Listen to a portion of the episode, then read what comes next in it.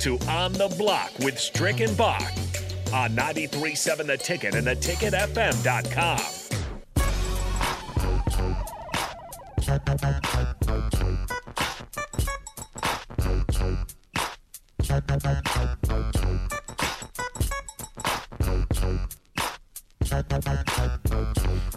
here on the block on 93.7 The Ticket. I'm Jake Bachman back in our studios in Lincoln, and we have Eric Strickland, the Husker Hall of Famer, longtime NBA vet in Vegas, watching some Summer League action, getting some business done there in the City of Sin as well. Uh, but I did want to ask you about that Hall of Fame part, Strick, because we, we just got, got announced the other day, uh, on Monday actually, uh, the Nebraska Football Hall of Fame for 2022 class was announced. Six former Huskers and a pair of state college standouts uh, were uh, uh, announced and that they'll be added to the Hall of Fame. Prince Amukamara, uh, of course, a really good cornerback from uh, 2000, oh, about 2000.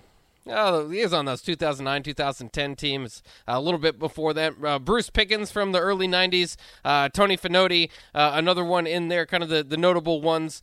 Um, very cool. Uh, just to kind of reminisce and kind of think about their playing careers. Fonoti in particular had a lot of pancakes uh, back in his day, uh, just just destroying almost 400. Yeah, uh, it was crazy. And and he graduated in 2001, but that 2000 line with him and Dominic Raiola, uh, man, that was one of the better pipeline runs of those days. Uh, but altogether, you know, I'm not sure if, if they've they you know you send them an email, a text, give them a call, or what what you do these days to let them know that you're in the Hall of Fame. But uh, you are a member of the Nebraska Basketball Hall of Fame. How did you get that? How did you get that news? Um, I, I believe it was an email that was sent out to me. Um, they like to try to reach out to us and try to make sure that they keep our contact information up to date. I, I don't believe that uh, they had a uh, phone number for me. Um, sometimes they'll try to reach around in our near circles and, and and try to make contact and do things like that. But I believe someone uh, had made sure that I still had an updated email address. I normally keep an email address that's pretty long standing, so um, that way it can be a connection there. But yeah, man, um, that's kind of how I found out. I mean, I it's just been amazing. I, I I almost completely forgot about Bruce Pickens Oh yeah, and just how wonderful he was, and how high of a draft pick going at number four to the Atlanta Falcons. Um, also getting a chance to play alongside of Deion Sanders. I mean that that was uh, uh you know a great thing with him um, in his earlier days, and you know I just think that you know the Fonoti. I, I, just looking back at some of these names, you know what I mean, like Rick Lindquist and and uh, you know, obviously Prince Amukamara and what he was able to do in when they crossed over to the Big Twelve. Um, I like the way that they're doing it, man. They're just really just kind of going back. They they they removed the limitations on what it used to be with just first time all uh, first time um, uh, all conferences and and whether they're all Americans and whatnot. Uh, to be able to open it up because there are guys that make significant contributions to the teams and, and, and their success and um, I think that it makes it more open and viable to be able to share in the successes that some of those guys had made to the teams.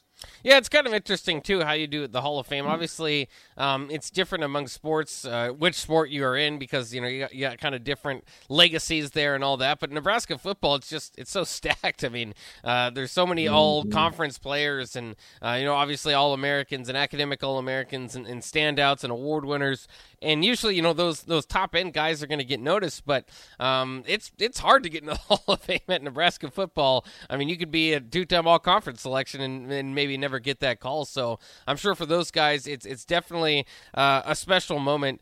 Um, was did when you were i mean kind of explain when when you were invited and, and and, and was it after your playing career and was it kind of a surprise to you or was it something that you might expect to get that call someday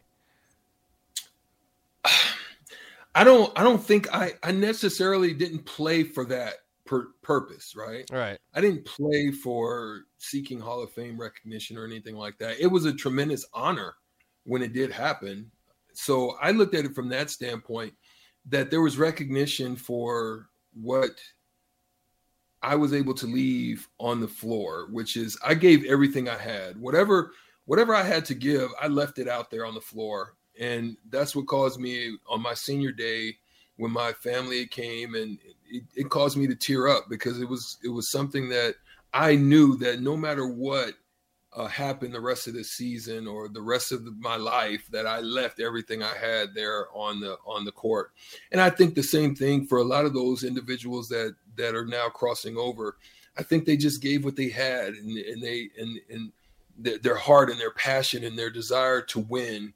Um, they laid it all on the line, and so I think they when when people look back at there are people that chase it. They they they, they chase it um, those individual accolades, but for the most part, if you if you if you do so with the team and you have a team mindset, it, it it's just a, like a, a, cherry on the top of a, a nice shake yeah. that you know most times it don't come with it. You know, it's just like a cherry on the top of a nice shake with some whipped cream on top um, of just a basic shake that you're able to get the wonderful taste of. Uh, of of the glory that comes with being honored in that manner. Uh, somebody off the text line wants to reach back to our favorite, our, our, previous show. Actually, Nate and I were celebrating National Friday, as in National French Friday, uh, by doing a little bracket of our, our best fast food French fries. Um, do you have one off the top of your head? Your favorite French fries that you've ever had? Are you a big French fry guy? I am. Yeah. Um, I, I actually really like Arby's. Okay. Arby's have these these curly fries that are just off the chain, and I I just absolutely love them. Um, I think I go Arby's. I love the waffle fries that come from Chick Fil A. Oh yeah.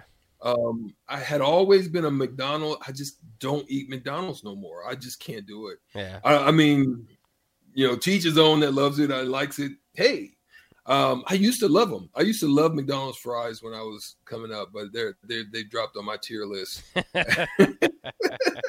Fair enough. But I love Arby's. I love Arby's curly fries. I just think yeah. off the chain. Unfortunately, I worked at Arby's for a time in my uh, t- teenage years, so I smelled like Arby's French fries all the time, and uh, that kind of uh, steered me away from liking them too much. But if uh, if you don't yeah. work there, yeah, you never want to you never want to see behind the the doors there. Uh, not that it's bad. I mean, it's just the same thing, but uh, it uh, I, I, just smelled like French fries too much. and I didn't want to to eat those French fries.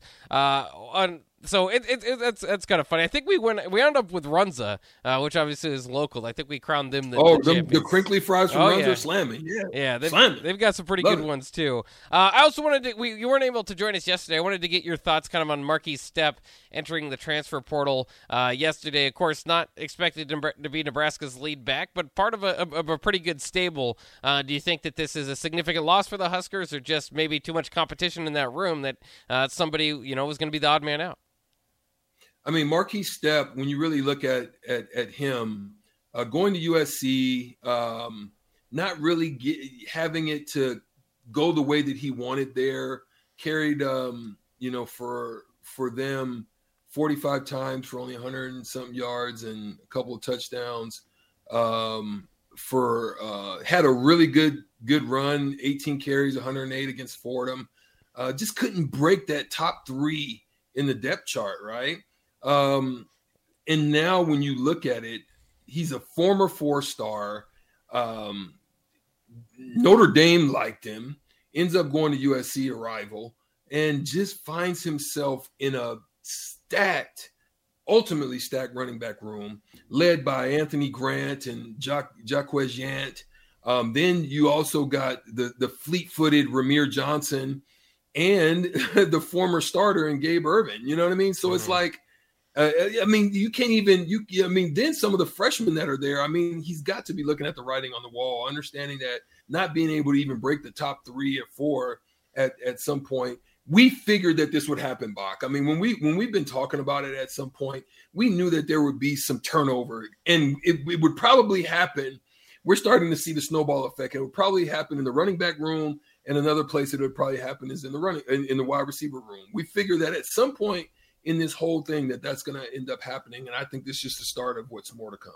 Yeah, yeah, certainly. And Nebraska seemingly prepared for this too because I uh, remember they've recruited a little bit over their scholarship limit, so um, they they're planning yeah. on, on some exits too. Uh, it's kind of fascinating though, as it leads to a larger discussion about the the rushing game and where that is to play in this year's offense. Um, uh, we kind of looked it over Pittsburgh last year. Obviously, had one of the better offenses in the nation, led by Kenny Pickett, and of course, a new offensive coordinator at Nebraska, Mark Whipple. Jordan Addison, the mainstay in that, as the Biletnikoff Award winner, um, over 1,400 yards there receiving. So heavy passing offense. They finished 77th in the nation in rushing, around 150 yards per game. Um, for what it's worth, they did they didn't have a thousand yard back, but they had a, basically a stable of uh, three backs that that did pretty well for them, um, averaging over four yards or carry each of them.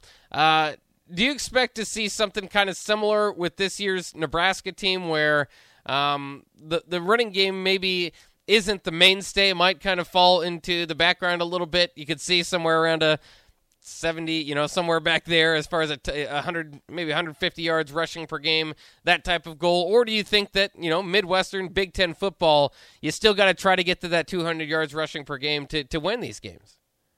I mean, I, I think I think that you're maybe pleasantly surprised unless the line just can't do it. Yeah, uh, you you'll be pleasantly surprised that I think there'll be great balance in both the running. You you've got you've got great backs back there that can do tremendous things with that ball.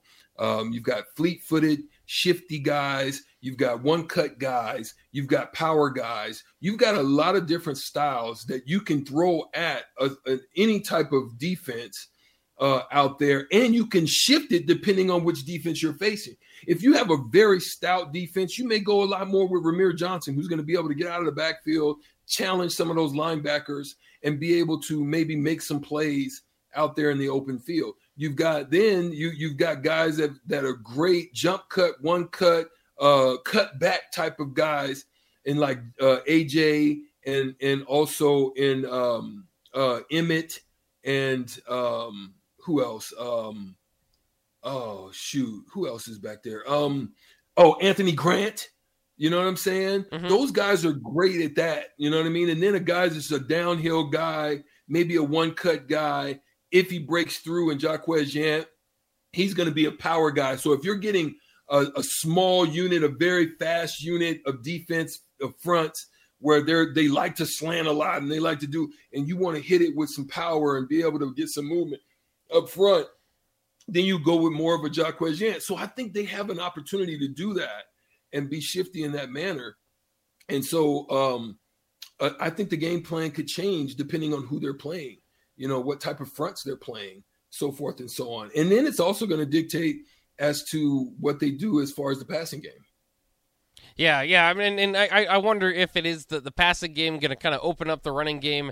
Um, I could see that sort of thing. Or, like you said, if they have the off, a lot of it depends on the offensive line. If you got the offensive yeah. line with a mean streak, you can go open up the passing game through yeah. the running game. Um, so running we'll kind of see how it works out. Augie uh, asked off the text line, isn't it typically easier to run block than pass block? Uh, I'll let you answer yeah. in a second. I would say generally you like to run block uh, more. The offensive linemen like to be on the attack, whereas in pass block, you're kind of you're the one, you know, sitting back and uh, re- expected to to protect somebody. And, and I, I, mean, it's kind of rather obvious, but those big nasty guys, they like to attack more so than protect. I think. But is it easier?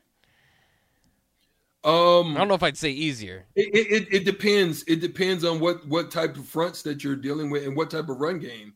Whether it's zone blocking, if it's straight downhill, it's trap blocking, whatever it is it's going to depend because it, it, it, your footwork of your alignment have to be and the speed and whether you're getting downfield if you're screen you're, you're a screen type of team um, if they're an attacking defense and you want to drop screens on them draws on them you want to do different things like that and and in what way or fashion can your guys sell sell those type of blocking schemes that I mean, that's that, that's what you're really going to be looking at. But yes, guys want to get downhill, and if I'm the if if I'm uh, Raiola and I'm the line coach, I'm showing them old film of like this is what I expect.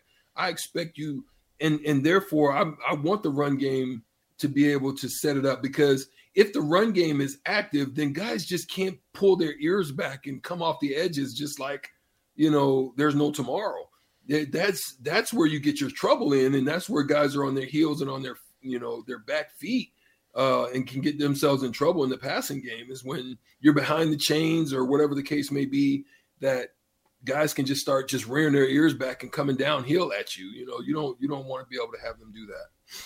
Yeah, so I mean, it'll be fascinating to see how it plays out the offense and kind of the, the, the fact that we don't know too much about it. I mean, we can kind of speculate here and there, um, but what it exactly looks like, it's going to be fun. And unfortunately, I think that means you know the, the whole the fact that we don't know what it's going to look like might limit how much we get to see of it as media members heading into the season. So that might be a little bit, a little bit of a drawback, but I'll still, I'll, I mean, I'll, I'll, I'll fall in that sword if it means Nebraska uh, can surprise Northwestern with what they've got going. So uh, we'll take a quick break. When we come back, it's your chance to win $15 to Buffalo Wings and Rings. It's not easy. Strick is on a five game winning streak. We need you to be the hero. You need to come up. Someone needs to step up and beat Strick in this game. Call right now 402 464 5685 on the Honda of Lincoln hotline. Shootout with Strick is next. First one to call in 402 464 5685. We'll get that opportunity. That's next here on the block.